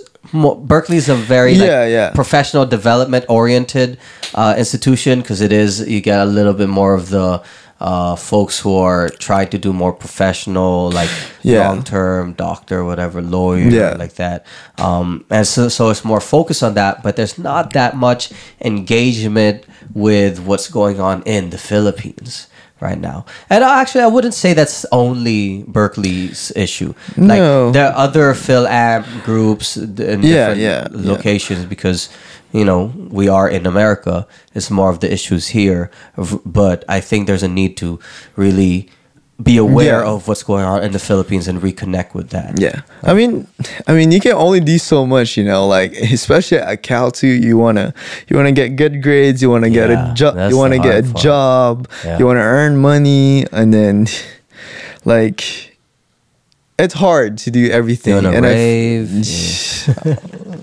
it's just hard to do everything. But I feel like I mean we're okay as where we are, now, but we definitely should do something more. And that's good that we're trying to have like field studies, this whole campaign that we're trying to have mm, mm, in mm. Berkeley. Um, you know, we're trying to get the Philippine studies courses over the fall semester and spring semester because right now they're only offered in the summer. And then well now we have study abroad too. So why are we only two, three months out of the whole year? Why can't we be whole be the whole year? You know? I wish I could have taken those summer classes, the ones with like uh, myths and Myths and legend, Legends. contemporary narratives of the Philippines, and Philippines history and literature. Um, and there's more. That would have been But- dope to take during the school Yeah. year. If it uh, fulfilled some other requirements and all that. Yeah, you took all those. They're all on the C's, right? Yeah, some of them are under Asian American studies, Hmm. but I mean they count towards C's if they're about the Philippines. So that's why you're about to be double major. Hopefully, hopefully we're gonna make that work. Okay. Yeah. Okay. Well, um, what's this called? Do you have any uh, last thoughts about study abroad in general? Like, do you have any message for study abroad folks? Importance of education or anything? Yeah, um, study abroad, especially the one in the Philippines, because I just want to. I don't want to speak just for study abroad really broadly. Um, for the Philippines, definitely it's it's like an experience that you should try to have. Um, if it's within your capacity, um, it really just changes your outlook of what the Philippines is. Um, and not just your outlook, probably your outlook about yourself too, because there was a lot of confrontation and privilege when we Has went. it changed uh, your outlook on yourself? No, yeah, definitely. I feel like I'm just like privileged. This person who who has so much access to different stuff, um, and definitely I should be more careful. Be careful of my actions whenever you know I do something. Do you think you did not really think about that that much before? I did, but it wasn't more on action base. In, in terms of like, I would still do things because I'm like, oh, I'm from the U.S. Kind of things. But now, what do you? I'm more just like careful of how I'm just basically more mindful of where everyone comes from. Basically, I mean, I'm already was, but being more, hmm. like, took it to another level. Hmm. Like critical of your yeah, actions. more critical so for also. actions. Yeah, mm, Not just acknowledging. yeah. Because I feel like acknowledging is one thing, but actually doing it is is different. Mm, mm. Does that make sense? Yeah. Yeah. Yeah. Um.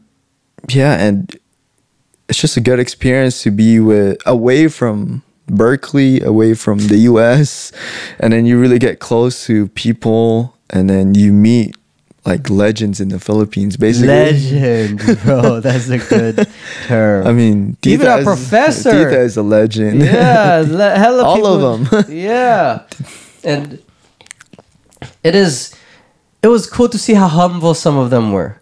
Like, I mean, and- all of them are pretty humble to me. It's just with that much accomplishments that they've done, Yeah, yeah. they're really And then they'll drop hella knowledge. Yeah. And they'll be like, okay, yeah, talk to me after if you have any questions. Yeah. Like. And- yeah, and that's what a lot of I feel like Fil Am folks within the Berkeley campus don't know, like how much impact these people have done, especially in the Philippines. Mm, And you know, I get that they don't r- really want that spotlight to shine on them, but I feel like people should know that Mm. about them. Oh yeah, yeah. yeah. Oh, the titas. Yeah. Oh yeah. I was also talking about like the other professors. Yeah. In the Philippines. No, right, yeah, in general, right? Yeah. The- they had depth of knowledge and just very open to just like talking and stuff. Yeah. Except that one person who didn't want to give me the the slides. Hey man, he's a he's a legend though. He's also, I know he's a legend. He's had hella books and stuff. I just wanted the slides to review, my dude. But Hey, we still haven't gotten the slides from the other stuff. Remember they said copyright, they'd email yeah, yeah, yeah. stuff out. We didn't but- remind them. I can remind the titas because they said they were gonna put that in a in a folder. And so now there's a fight to make sure that this is maintained Right. uh, in the next year, right? That we have a continual flow of folks. Yeah. Right. Definitely, we definitely want to see more of that Yeah. happen and all. Uh, before also transitioning to the end, actually, I, I usually like asking folks, right? Now that you've given, you've also given some uh, little background of your context of immigrating here at 12, right? And then going through the years, different phases through college and stuff. What are three pieces of advice that you would give to your younger self? Think of a point maybe the, or when you were struggling to whether that's like uh, assimilate or acculturate to the U.S. or now or those times when you were maybe lonely or even learning about the educational system or even transitioning to Berkeley. What are three pieces of advice that you would give to your younger self? Um, whew, it's like one of those pageant questions. Hey, you did well, right? You did well at the pageant. I did okay. um, I would say, uh, don't be shy. Don't be I mean, shy. break out of your shell. come You here. know, yeah. Because I mean, you're. I feel like you're always just one question away from what you're trying to get. Like, if you ask for something, you never really know if you can get it or not until you ask. So, and I was really shy when I was when I got here. Um, sometimes not asking for help, even though I really need the help. How did you break out of the shyness? start asking like i mean i'd get pushed by a couple people to just ask for it you know? I mean i got really close to my advisors in high school and then you know if you don't do it you're not gonna get it. If you don't ask you're never gonna get the answer. Um, so that's one. Um, what's the other one? Um damn two more First one, don't be shy. don't be shy Don't um, be shy, boy. Um, what else? Just be yourself, I'd say, Hmm. because I felt like I was, I was definitely trying to, probably like impress a lot of people, like Hmm. the outlook, like because I don't know, I feel like this is one of my personalities. Like I don't want to be seen as like someone who's not the best person that it could be. So I was. It's a always- Libra trait. Yeah, I think it's Libra a Libra boy. Yeah. Birthday next week. um. So yeah, just be myself. Don't if you can't do something, it's okay I can't do it. You know, like um. And When do you think you started shifting away from that kind of behavior? Um, Really? just probably like a couple years ago here in college, because then that's when you know I started seeing people just be themselves. Of like, I don't really want to do stuff, so I'm just gonna say no. you know, I mean, I guess that's one part of it. I was always saying yes. You know, like I wasn't being true that I don't want to do stuff. Like, like do I want to go do this project? I was like, yeah, sure, because that would look good in my resume or portfolio. But do I really want to do it? Not really. I was just like out of capacity. But being true to myself, of like, you know, just do what you should do, what you need to do on whatever you feel is comfortable. So that's two. One Okay, more. Don't be shy, boy. Be yourself. Um, Last one for your younger self. Younger self. Um, Shit, it could even be someone from yourself from last year, or even from uh, this summer abroad. I don't know. I feel like I'm still the same person I was. I Yeah. mean, smarter, but Ah. um, I don't know. Uh, what can I say? I have to go in my reflection thoughts right now. Kuya Chris, Kuya Chris would um, write reflections before we would go out in the Philippines, and he said it would take five minutes, but sometimes it would take like thirty, plus traffic. what? I never made people wait for me. It I'm was joking, I'm always joking. he was like, "Let me write my reflection first before we go out." my journal. Yeah, yeah, yeah. That's my self care. yeah, yeah. it's like- good though. Um, probably that would be probably one. Reflect more. um, Reflect more. I think that's one thing I really didn't do much.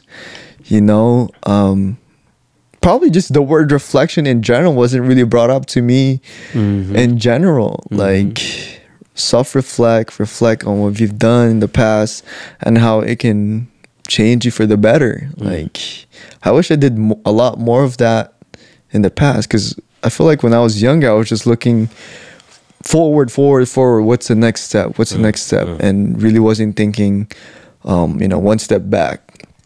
You know, um, self reflection is really good though. I think we should all self reflect, even when we're younger. Um, I think it's good. It kind of gives us kind of directions, even though sometimes the direction is not really concrete. Mm, So yeah. Self reflect. How do you reflect now? reflect i do i just like going to the nature i like long walks like my roommate beach? yeah beach or even hiking and or just walking in general. I mm-hmm. like just like being moving or just at peace you know? Like my roommates always ask me why don't you just bike josh? Because back in high school we used to just bike to school. And then i'm just like i like walking. It mm. gives me it makes time slower. Do you listen to music while you're walking? Um, right now, actually, I think I haven't really listened to music whenever I would walk. I'd like, You're just taking your yeah, time. take my time to just walk, feel the air, breathe, you know, before I would get into Berkeley where everything is super fast paced. Yeah, yeah, yeah. And I think when, once I get to campus is when I put my headphones on, like Mm-hmm, my earphones on. Yeah, because then, yeah, it just feels chaotic. It's just Yeah. thousands of people walking right past by you. So, yeah, definitely. I love walking, just walking around. Um, when I work at the gym, my average would be like 10 miles whenever I would work like nine hour shifts. Really? Yeah. Oh, because you're just walking around. walking whole- around, yeah. Really? Yeah. Oh, because you have to check all the. I have to check. Weights, and, all the Yeah, so I just don't go crazy, you know, not doing much. So I just literally walk. And then and you're not allowed to listen to anything. you're not allowed to Or- listen or to anything. You, anything. You're not allowed to do homework. You're not allowed to be on your phone. So Do you still work at the gym? Or no, you not changed to anymore. Not anymore. right? I work as a the student union and also as a Filipino tutor Mm. and a TA. Yeah, it's uh, and it's throughout um, all the UCs. It's a cross campus class. The Filipino. Um, and I think it's still open if you don't go to Berkeley. Really? Really? Yeah. I think yeah, I think I've heard you know, I think I saw Tita Joy actually years back at uh she was talking at Stanford like and just talking about her Filipino class Yeah. and saying that it's open Yeah. actually like Yeah. way back in the day. And yeah, since and I believe a lot of the UCs just started the quarter. Um, I think it's still open for them. Oh, really? To join? So they'll join now? Like in the middle and after a few weeks? Mm-hmm. Oh, that's because it's been closed for us for two three weeks now but i think i believe it's still open because we still have some people joining it. yeah um we just had one student from davis just enroll like last week Oh yeah, their quarter system, right? yeah a lot of the ucs are quarter system so that's why it's pretty late for them Yeah, I have a And- friend moving down to UCSD just this weekend. Yeah, I think they're starting like next week or but something. yeah if you go to a uc not berkeley it's i believe the class is still open if you want to learn filipino And have Josh Laurel as your TA. yep yep Be like, sir, I need some help. ano Katulong." kailangan mo Ikaw. Hoy. Hoy. bawal yan okay, thanks for coming on, brother. How can um people get in touch with you? What's your Instagram? What's your My things like? Instagram is Joshua underscore Laurel. Laurel L A U Laurel, like Laurel, like Laurel, L A U R E L, like what you put in your adobo. huh? Yeah, you put laurel leaves in your Bay adobo. leaves. Those are called laurel leaves. Yeah, Bay leaves. Oh, okay. I did not know that. Are you sure? I'm the great great great great grandson of the third president of the Philippines. Who's the third president? Jose P. Laurel. Rosie? Are you? Do you know I if you're don't know. related? I don't know. But we have the same last name. Yeah, maybe. You'll be my second friend who's related to a Filipino president. Interesting. All right. Thanks for coming on and sharing, brother. I appreciate you. Man, I appreciate having you during the study abroad, man. We talked a lot about shit. We going talked on. until 5 a.m. We talked. We would try to sleep. we would say good night, and then there's something would come up. A lot of those topics were about relationships. it was all that was my relationship. Somebody was a soft boy over the I summer. was a soft boy, bro. That's a whole nother podcast of lessons learned. soft boy. What's a soft boy? Huh? What's a soft boy? I don't know. It's a soft. Malambot boy. Looks hard on the outside, but soft on the inside. Shit, super. That's the, I told you the ligaw comes out. Man, the ligaw boy and like So did you Uh, make Liga while you were there? lightweight, lightweight. Like that was like the longest ligaw I've ever done. Like Since when? Since you were 12? it comes out. It comes out there. That's why there was like um in my past like relationships here and stuff like for example it would be maybe like the ones that became my girls would be like two weeks and we had sex right and then there's like the this ligaw This Libog boy, man. Libog boy yeah. but then in the Philippines I experienced like ligaw and then I was like oh, okay I'm good without even sex right it's just ligaw it's the Filipino shit. and I'm doing it for the culture. Getting But- stay rooted in your roots, man. Stay rooted in your roots. Stay rooted in your roots in the ugat. Ugat of the ligaw shit. But that's a whole nother conversation. I don't uh we'll have to talk in code names. Bulalo. You're gonna be in trouble. um, hey, maybe we could talk about you in the Philippines. No. Hmm. Is there anything you would like to share? No, no, no. I'm good. All right, brother. Thanks for coming on. we'll save that as a secret, secret episode of what will happen. Secret episode. Secret episodes. Maybe I'll have a whole bunch of beep beep of names and things like that. But we need one about love. Love We love from the person like we really need that from the perspective of like what is the really the differences like how do you uh, and like especially as i think uh, a lot of our discussions came out also as dudes right? As, Right, yeah, yeah. all right uh, let's use the terms to describe us like cisgendered heterosexual dudes right? But also at least for me and i bounce a lot of ideas off of you like challenging the ways that we were raised or expectations of how men are supposed to act uh, especially in terms of relationships and ligaw what that means like what is realistic what isn't what's good what's bad right? There's definitely bad things i've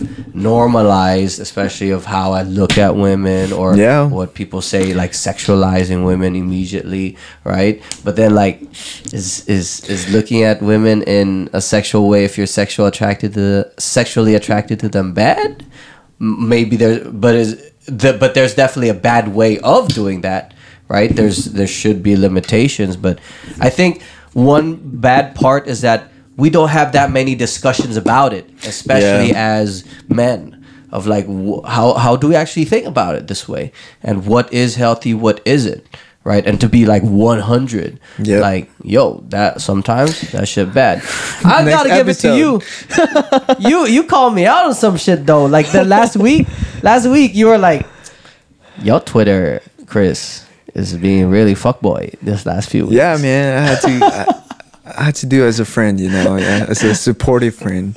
See, my tweets changed after that conversation because it did make me think. I was like, damn, I think I am going off a little bit as uh as a There's nothing wrong outlet. being open, but you know, like Yeah. pushing it into the next level is a Yeah. It's a Man, I should show you some of the tweets I recently deleted.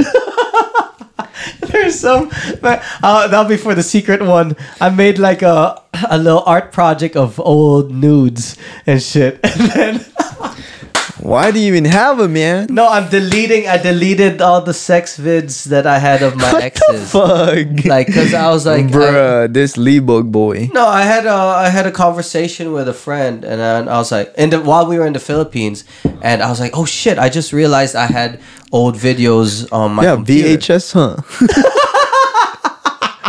Bitch, when there was VHS, how old was I? Like that was I was like twelve or some shit. This guy know. made a VHS of his own tape. Oh my god! Imagine transferring it into that. Oh shit! But I deleted all that because it's. I, it's also like you know I don't think it's good to have like the uh, of exes. like this guy, man. I'm telling you.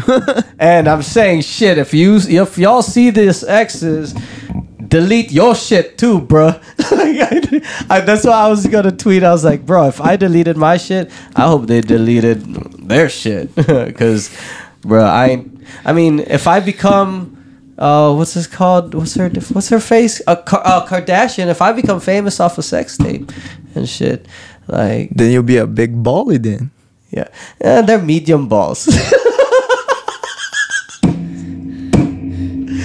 nah, nah, nah, nah. But like, uh, shit, I wouldn't mind if I make money. If I make money off This like guy, mad money. This guy's a kwek kwek. with a little kick up in the middle. oh my god. Bruh. Shit, if mine looked like a kwek kwek orange, I would fucking want health insurance. I would get that checked ASAP, bro. As much as I love kwek kwek. With a P. oh my god. Uh, this bus still said now. Alright, homie. Much love. Thanks for coming on. Thank you for having me. Do you have any last message for anyone? Everyone? Shout out to all my friends, family. Shout out to Kuya Chris. Hey. Woo. Woo! Love y'all. Love y'all. Peace. And thank you for listening to the podcast. I hope you enjoyed. I've got some updates and announcements. Uh, first, uh, there is a new Google form where you can leave comments and suggestions. Please just go to kuyachris.com slash comment. There's going to be spots where you can tell me what you think, what's going well with the podcast, what can be improved, all that. Every comment would be deeply appreciated. It's going to help me improve improve and really understand the listeners. And also please go there kuyachris.com slash comment. You can find it also on the podcast page uh, we also have a new voicemail, so you can leave a message and I'll listen and maybe even play it on the podcast. Um, please just call the number, leave any comments, suggestions, shout out, or anything funny, anything that's on your mind, uh, and then maybe we'll play it on one of the sessions and then talk about it with the guest and uh, use it for some shenanigans. So please call this number 650 200 3894. It's going to go to a voicemail and you can leave a message. Once again, that's 650 200 3894. I'll also list it on the podcast page on kuyachris.com.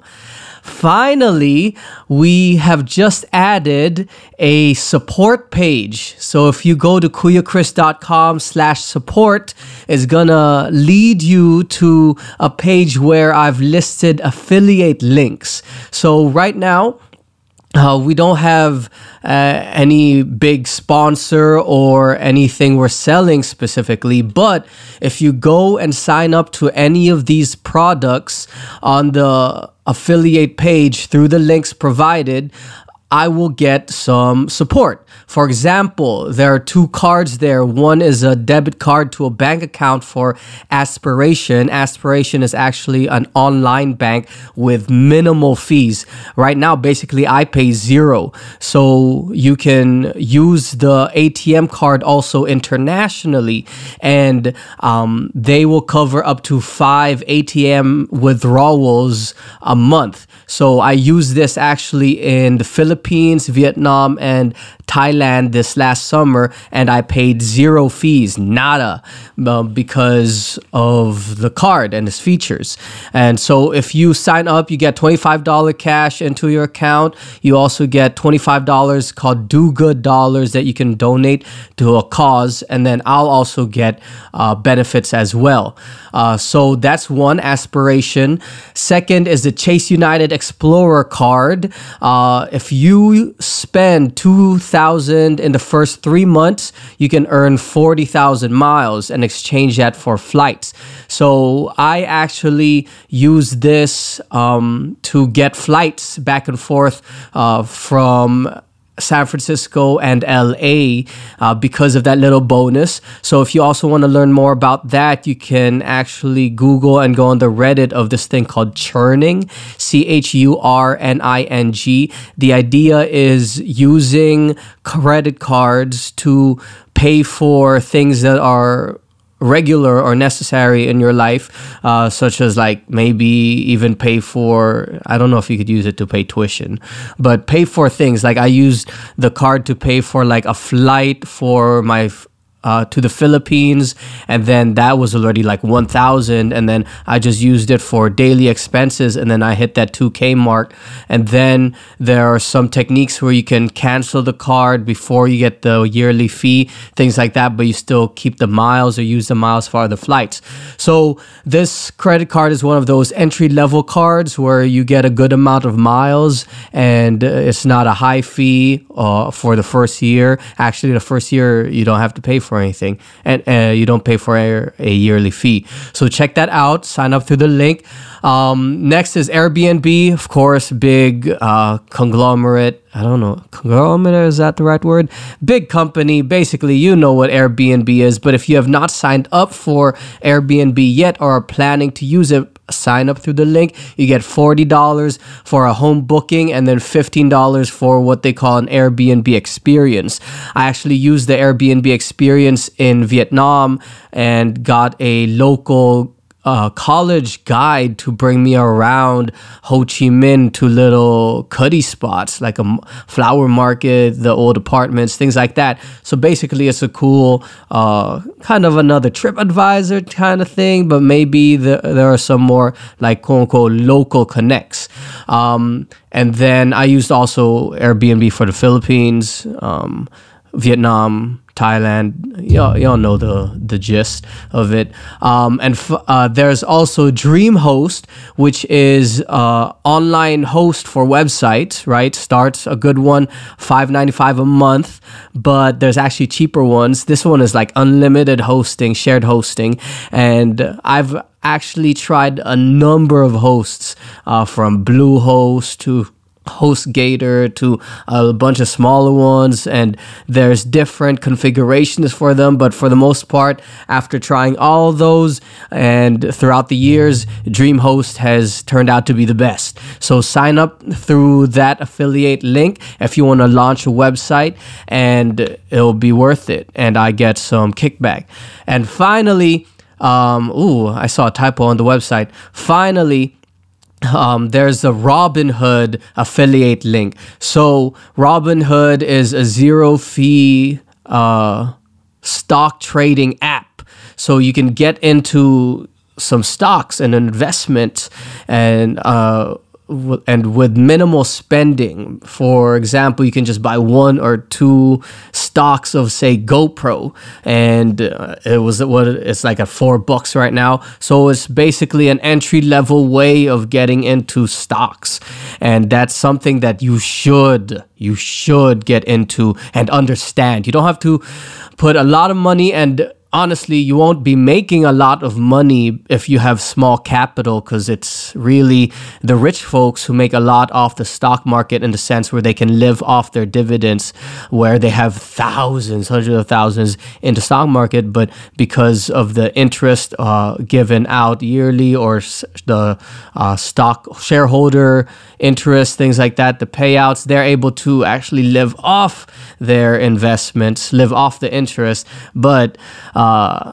I I can't do that because I don't have that much money in it. But it's important to learn about these things, especially for working class communities to understand finance because this is. Uh, I mean, capitalism, capital, capitalism, right? That's how the world works. It's not the best configuration, but you should know how to operate within it and what's going on. So if you use Robinhood, sign up through the link, you get a free stock, a random one, and I get one as well, I think.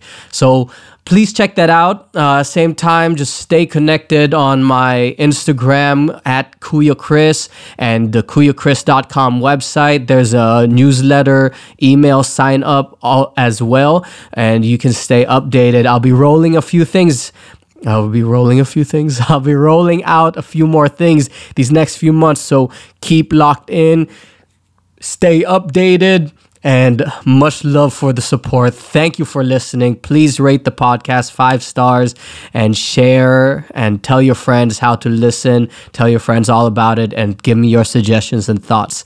Thanks, y'all. Much love. Peace.